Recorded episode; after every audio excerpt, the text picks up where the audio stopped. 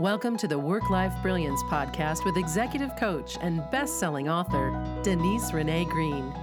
Denise fills each episode with humor, compassion, knowledge, and pragmatism to help you transform your life. Listen in and learn how you can tame your brain, lower your stress, and become the person you were born to be. Hello, my friend, and welcome to the show. I am really, really glad you're here today because my goal I guess this is always my goal, but my goal, particularly today, is to help you stop and prevent this special kind of suffering the suffering that comes from regret. I came across a quote on Pinterest this week that said, The only thing the soul cannot endure is regret. I think it said actually, the only thing the soul can't recover from is regret. We endure it, but we can't recover from it. You can, however, eliminate it. So let's just give you some context here. Two generations ago, so our grandparents, they didn't have a lot of opportunities to make choices that they would regret. You know, they rarely moved away from home. Now, this is not for everybody, okay? I'm thinking about my family that lived in Kansas, farmed, um, they tried to move once for my great great grandma's health or great grandma's health. Um, they got in a covered wagon, made it as far as Colorado, and turned back. So they didn't make that big decision. They didn't really have to decide what job to take because they just took whatever trade the family was in. Um, in my case, inheriting the farm. They, you know, didn't have to really travel um, and they probably just married the person next door or the person their family told them to marry, and they just stayed married. Now, I'm not saying this is a recipe for success or disaster. I'm just saying they didn't have as many decisions. They didn't have supermarkets and restaurants with a million choices. They didn't have social media where they could post things that one day they might regret. But now as you know way too well, we have way too many options and way too many chances chances to do things that we could potentially regret later. And here's why I'm talking about this topic. Regret sucks so bad. I'm going to talk about the little regrets, but mostly I'm going to talk about the big regrets. How to avoid them with sound decision making and how to eliminate them from your brain's space. So, um, one of the things I do is help clients make big decisions. I never make the decision for them. I don't know what's best for them. I don't live in their context, but I help them clear their mind trash. So, yesterday, I spoke with a client who, along with her husband, was facing a huge decision, and it would impact their family's life forever. You're familiar with this kind of decision. It was which job offer should I take? And he had three really great job offers at very big name companies. But two of them would require him to move his whole family, including my client, um, to the most expensive zip code in the country. So they would be downsizing severely and they have a growing family, and she would need to negotiate working from home for her job. And this person, the, the wife, my client, she almost didn't work with me because she had lots of questions and lots of doubt, which is normal. And she believed that she was too junior to work with me and that maybe she should wait for 10 years to get a coach until she had more experience. I don't really understand that thinking, but that was her thinking. So she was in the moment and uh, regretting in the moment investing in her career too early. And I helped her see that 10 years from now, if she stayed on the path she was on, she was going to entrench her identity with her with her job as the quiet Chinese immigrant who was good at math and worked hard for little pay. So she felt now anticipatory regret and did not want to be seen that way. So she figured it out, answered her questions, answered her husband's questions. She came on board. She is rocking it. And there's no way she wants to quit this job now because she is getting the most ho- high profile projects. And she has a boss who respects her tremendously. So she's got to figure this out if he accepts one of those jobs. She's got to figure out how to keep this job, keep the great projects, and work remotely as a scientist. So, like I said, I don't make my, the choice for my clients, I just help them be less confused. And then I help them apply decision making frameworks so they get super clear and really confident about the choice. Now, we need tools because our brains hate making decisions. And what people don't realize is that the word decide, unlike incision, which is to cut into, decision is to remove, to cut away from. So when you make a decision, you're eliminating all options but one. And a lot of people are afraid to do that because they're afraid to feel regret, whether they know that is the reason or why they, but regret is so painful and so toxic that they will just not decide. And not deciding is a decision for the status quo. It is a decision to accidentally live your life. Because things are going to happen, things are going to change, but you're not going to be in charge of the decision and the route and the route you take. And maybe you feel good about that because then I don't have to blame myself. I don't have to feel regret. I can just blame other people for where I am. Okay, so that is why decision making can be debilitating and terrifying, is because you're narrowing things down, cutting away all other possibilities. So we talked about a couple of decision making styles, and then I gave her this piece of advice. Once you decide, you're never ever allowed to feel regret for more than five seconds, no matter what happens. Because you're going to decide and you're going to feel great, but then something's going to happen. And you're going to go, oh, oh, was this the right decision? That's just normal. But regret is not going to serve you.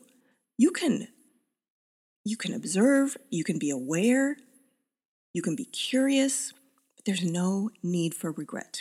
Regret is never going to help you, and it is one of the most toxic feelings you can experience because it combines the two most toxic and heavy emotions, and I'm, when I mean toxic, I mean literally, the emotions that create the most pain and inflammation that are the heaviest because they are the slowest vibrating emotions. Emotions are vibrations. Einstein said it. Everything is everything is vibration in the universe. Everything.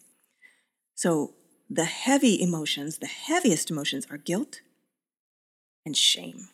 Shame is the belief that I am something wrong. There's something wrong with me. Not only did I make a wrong decision, but I'm wrong. And now I feel guilty for having done that. So, not only do you fill yourself with shame and guilt when you feel resentment, you give yourself an impossible task because there's no way to undo a decision. So, until there's a time machine, regret serves no healthy purpose. And you know you're feeling regret when you say something like this I wish I hadn't done blank or I wish I hadn't said, or I shouldn't have done blank. And these can be small things like sending that email, or eating that cookie, wearing that hairstyle, or big things like, I wish I hadn't quit that job, or gotten that degree, or bought that house, or married that person. So it is pointless self torture about something that happened in the past and can't be undone. Now, we have many ways as humans to self torture. It's always available, but no awards are handed out for it. Doesn't make you more noble, doesn't undo the decision. It only fills your body with toxicity.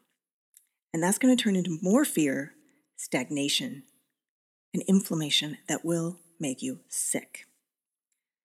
And some people think, well, my regrets are going to motivate me to never make a mistake again, or they're going to motivate me to do better. And trying to fuel yourself with shame is like trying to heat your house with nuclear waste or something else toxic. Uh, your house might get warm, but you're going to get sick and die. So there's a better option. Instead of regret, you can apply acceptance and curiosity. Acceptance that reality is happening. That thing happened. Yes, I made that decision. I cannot go back and change it. I'm just simply going to accept it. I didn't say like it. I'm just telling you, acceptance is a far better choice than regret. And accept that it is impossible to have all the possible information before you make a decision. It's just impossible. There are so many billions of data out there, butterflies flapping their wings. I mean, there is no way you can know everything, even when you interview for a job. There are so many unknowns. And you may seem to like your manager, but then you show up and you're like, who is this person? They were having a good day when I met them, but uh, what is going on right now? So, the best you can do is use sound strategies for decision making. We're going to talk about a few of them, and then listen to your intelligences, all of them your head, your heart, and your gut. So, we human beings, we're not even good judges of what's regrettable. We sometimes regret things that were our best, most important lessons. And if they hadn't have happened, we would have gone in the wrong direction. I was just thinking about one of mine. Um, I applied an interview, I interviewed for a Stanford PhD program. It was awful. I was terrible. I was so unprepared. and I'm just giggling um, because at the time, afterwards, I was pretty embarrassed. And then I found the program I was supposed to be in. And I am so grateful that I botched that interview so badly, so badly that there was no way I was going to go down that track. It would have been a track that eventually I probably would have regretted because I wouldn't be here, here where I am today. So, instead of I wish I hadn't or I shouldn't have, like, or I wish I had, oh, I wish I'd prepared harder for that. No, you think, oh, I wish I would have prepared, prepared harder for that interview. Maybe you weren't supposed to get that job. Maybe that job was supposed to go to somebody else. There's something better out there for you. So notice when you're on this imaginary time machine of shame and step back into the present day with curiosity. You can ask yourself, what did I gain from this experience? What did I learn from this experience? And when you notice you're holding on to regret, you can say, why do I think I'm gaining from holding on to this? Because there's a reason you're holding on to it. Maybe you think that punishing yourself will help you make better decisions in the future. Or maybe you think if you punish yourself hard enough that other people won't accuse you of doing something stupid because you're already beating them to it. And you can also ask yourself is my brain just trying to protect me from making changes? because your brain hates change. Even if that change is really good for you in the long term, like quitting smoking or getting off sugar or alcohol, your brain doesn't want you to do that because of the short term pain. So maybe your brain is trying to protect you from making a job career change or changing a relationship or saying something out loud that you think you might be judged for. And then just listen, get curious. How is your brain trying to protect you? And then remember, the regret isn't serving you. You can make the change or not without feeling regret. And then you just get to let go. Notice where this regret is in you. For me, I feel almost all my emotions in my chest, in my heart space. A lot of people feel them in their gut. And I liken this vibration to the snitch in Harry Potter because it's got wings, but it's really heavy. Well, it's metal, so I, I think of the snitch as heavy, but it's got these powerful wings. So attach the wings to this heavy ball of shame, this heavy ball of fear, and anticipatory regret, and let it lift let it disperse. Keep breathing into it. And if you've been regretting something for a very long time, don't expect it to happen in one session. You're going to keep breathing into this until it gets lighter and lighter and lighter and starts to move through us like all emotions want to do. We have no problem getting rid of positive emotions. Somebody praises us, we feel good for like 10 seconds. It's gone. But shame, ooh, shame is heavy. It is stubborn. So keep at it, because mentally you can believe that you no longer need to regret this, but it's going to be in you. So keep breathing into it, letting it go. And then get on with living in the present. And the next time you have to make a big decision, use a smart decision making style. My favorite is satisficing. It's called satisfice. And the alternative is maximize. And let me tell you just briefly, and I've talked about this in a different podcast, but I'm going to just briefly go over this with you. So, satisficers, like myself, we come up with criteria, our must haves. What must we have in order to make a decision about a certain thing? And then once we hit that criteria, we stop looking and we start to savor whatever decision we made. I'm going to give you a really simple example. So, when it comes to choosing food in a restaurant, so there was a time when I had sensitivity to many things and I just didn't like fish. Uh, so, I would scan the menu for anything that sounded good and didn't have gluten, dairy, tofu, um, mushrooms, and fish. And the first thing I found that didn't have those things that looked good, I would choose. It met my criteria. Fold, I would literally fold the menu down. Didn't matter if there were 10 more pages in the menu. I'd fold it down while the rest of my table struggled. What are you having? What are you having? Oh, it all looks so good. And even though now I can eat everything, I still do this. And as soon as something looks good to me, I stop looking and I never compare myself to anybody else's food. And usually people say to me, Oh, yours looks so good. because they're regretting what they ordered, because they applied the maximizing style. So, satisfice is the good enough decision making style, and then grateful, savor it, cut off every other possibility. Maximizing style is really the never good enough decision making style. It's the perfection decision making style, the best choice for the long term, best choice for forever decision making style. Another silly uh, comparison to this, but if you think about online dating, we hear a lot about people never wanting to settle because they think there might be something better out there. For me, when I started online dating, I don't know how, but somehow I did it right. I put my criteria. I just decided exactly what I wanted. And yeah, it was kind of a long list, but this is an important decision. These were the things I wanted. Like, you do not need to apply if you don't have these things. And sometimes I would meet a really cool person who had a deal breaker.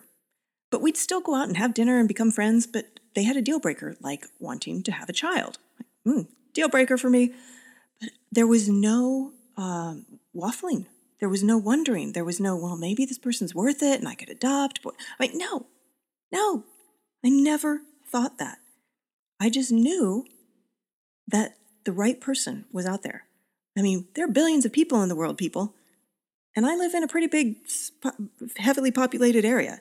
So I trusted that there was somebody out there who was looking for my criteria. And once I found that person, and yes, it took mm, eight years, um, but in the meantime, I made some had some great experiences and met a lot of wonderful people and learned a lot about myself um, so that i was ready to be the person i needed to be when i met my person. And um, he was clear that i was the person he wanted to be with. So that was a satisficing even though it sounds like a maximizing um, did he have everything on the list? No but he had the deal breakers. We met on all of those, the most important things. Nobody's ever going to be perfect, and you're never going to know exactly everything about a person. Hell, I don't even know everything about me. If you ask me about me, I could tell you some things, but I'm constantly discovering. So please become a satisficer instead of a maximizer. So you can still make wonderful decisions as a satisficer because you get to decide what you want, whether it's a few criteria or a lot. Another way to look at decisions is to adopt a time perspective five minutes, five months, or even you can insert five days, five minutes, five days, five months, five years, and then the end of my life. So the five minute one, you're probably going to feel pain. Like, if I make this choice, I'm going to regret it for the next five minutes. Or maybe you're going to feel satisfied. Like, I once made a choice to buy a house that ended up being a very, very difficult house to live in. But my short term pain and my short term fear was moving twice, having to rent, and we had already sold our house in San Francisco. And I didn't want to rent. So I was impulsive. and chose one of the first houses we looked at. So I was going by the five minutes. If I had paid attention to the five years, I would have thought this house is almost impossible to raise a child in. It was vertical, lots of stairs, um, uphill backyard, downhill front yard, busy street, beautiful street, busy street, loud. Uh, so it turned out to be very, very difficult to live in. But I wanted to avoid the immediate pain. So I made a decision. I don't regret it. I learned a lot from it. Um, it would be very easy to regret having that house, but I have gratitude. I met a lot of great friends in that neighborhood. Uh, my daughter was walking distance from our school. It was a great school. So I'm not going to regret it. So, this is very important to get very clear on what you want and what you don't want. You can have a weighted scale if you want, um, but making sure you know what your deal breakers are is very important. That's step one. Step two, we're going to move up the vibration scale. We started at shame, we're moving up to courage because courage is the tipping point into expansion. Contraction is when you're holding your breath, you're full of fear, you're full of doubt. Courage helps you step into expansion. And it takes courage to decide to cut away all the options and commit to one option. When you have that courage, you are walking through a door and every other option evaporates. All the other doors go away. And you accept that. You believe that. You don't walk back. Next, you can experience pride. You can high five yourself for your courage and then start to just enjoy and savor the ride instead of doubting and wondering if you took the right door. Expect to get triggered. This is change. It's uncomfortable. The brain doesn't like it.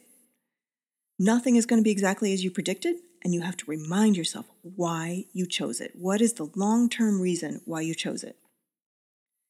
And then move up the emotional frequency scale to gratitude and joy.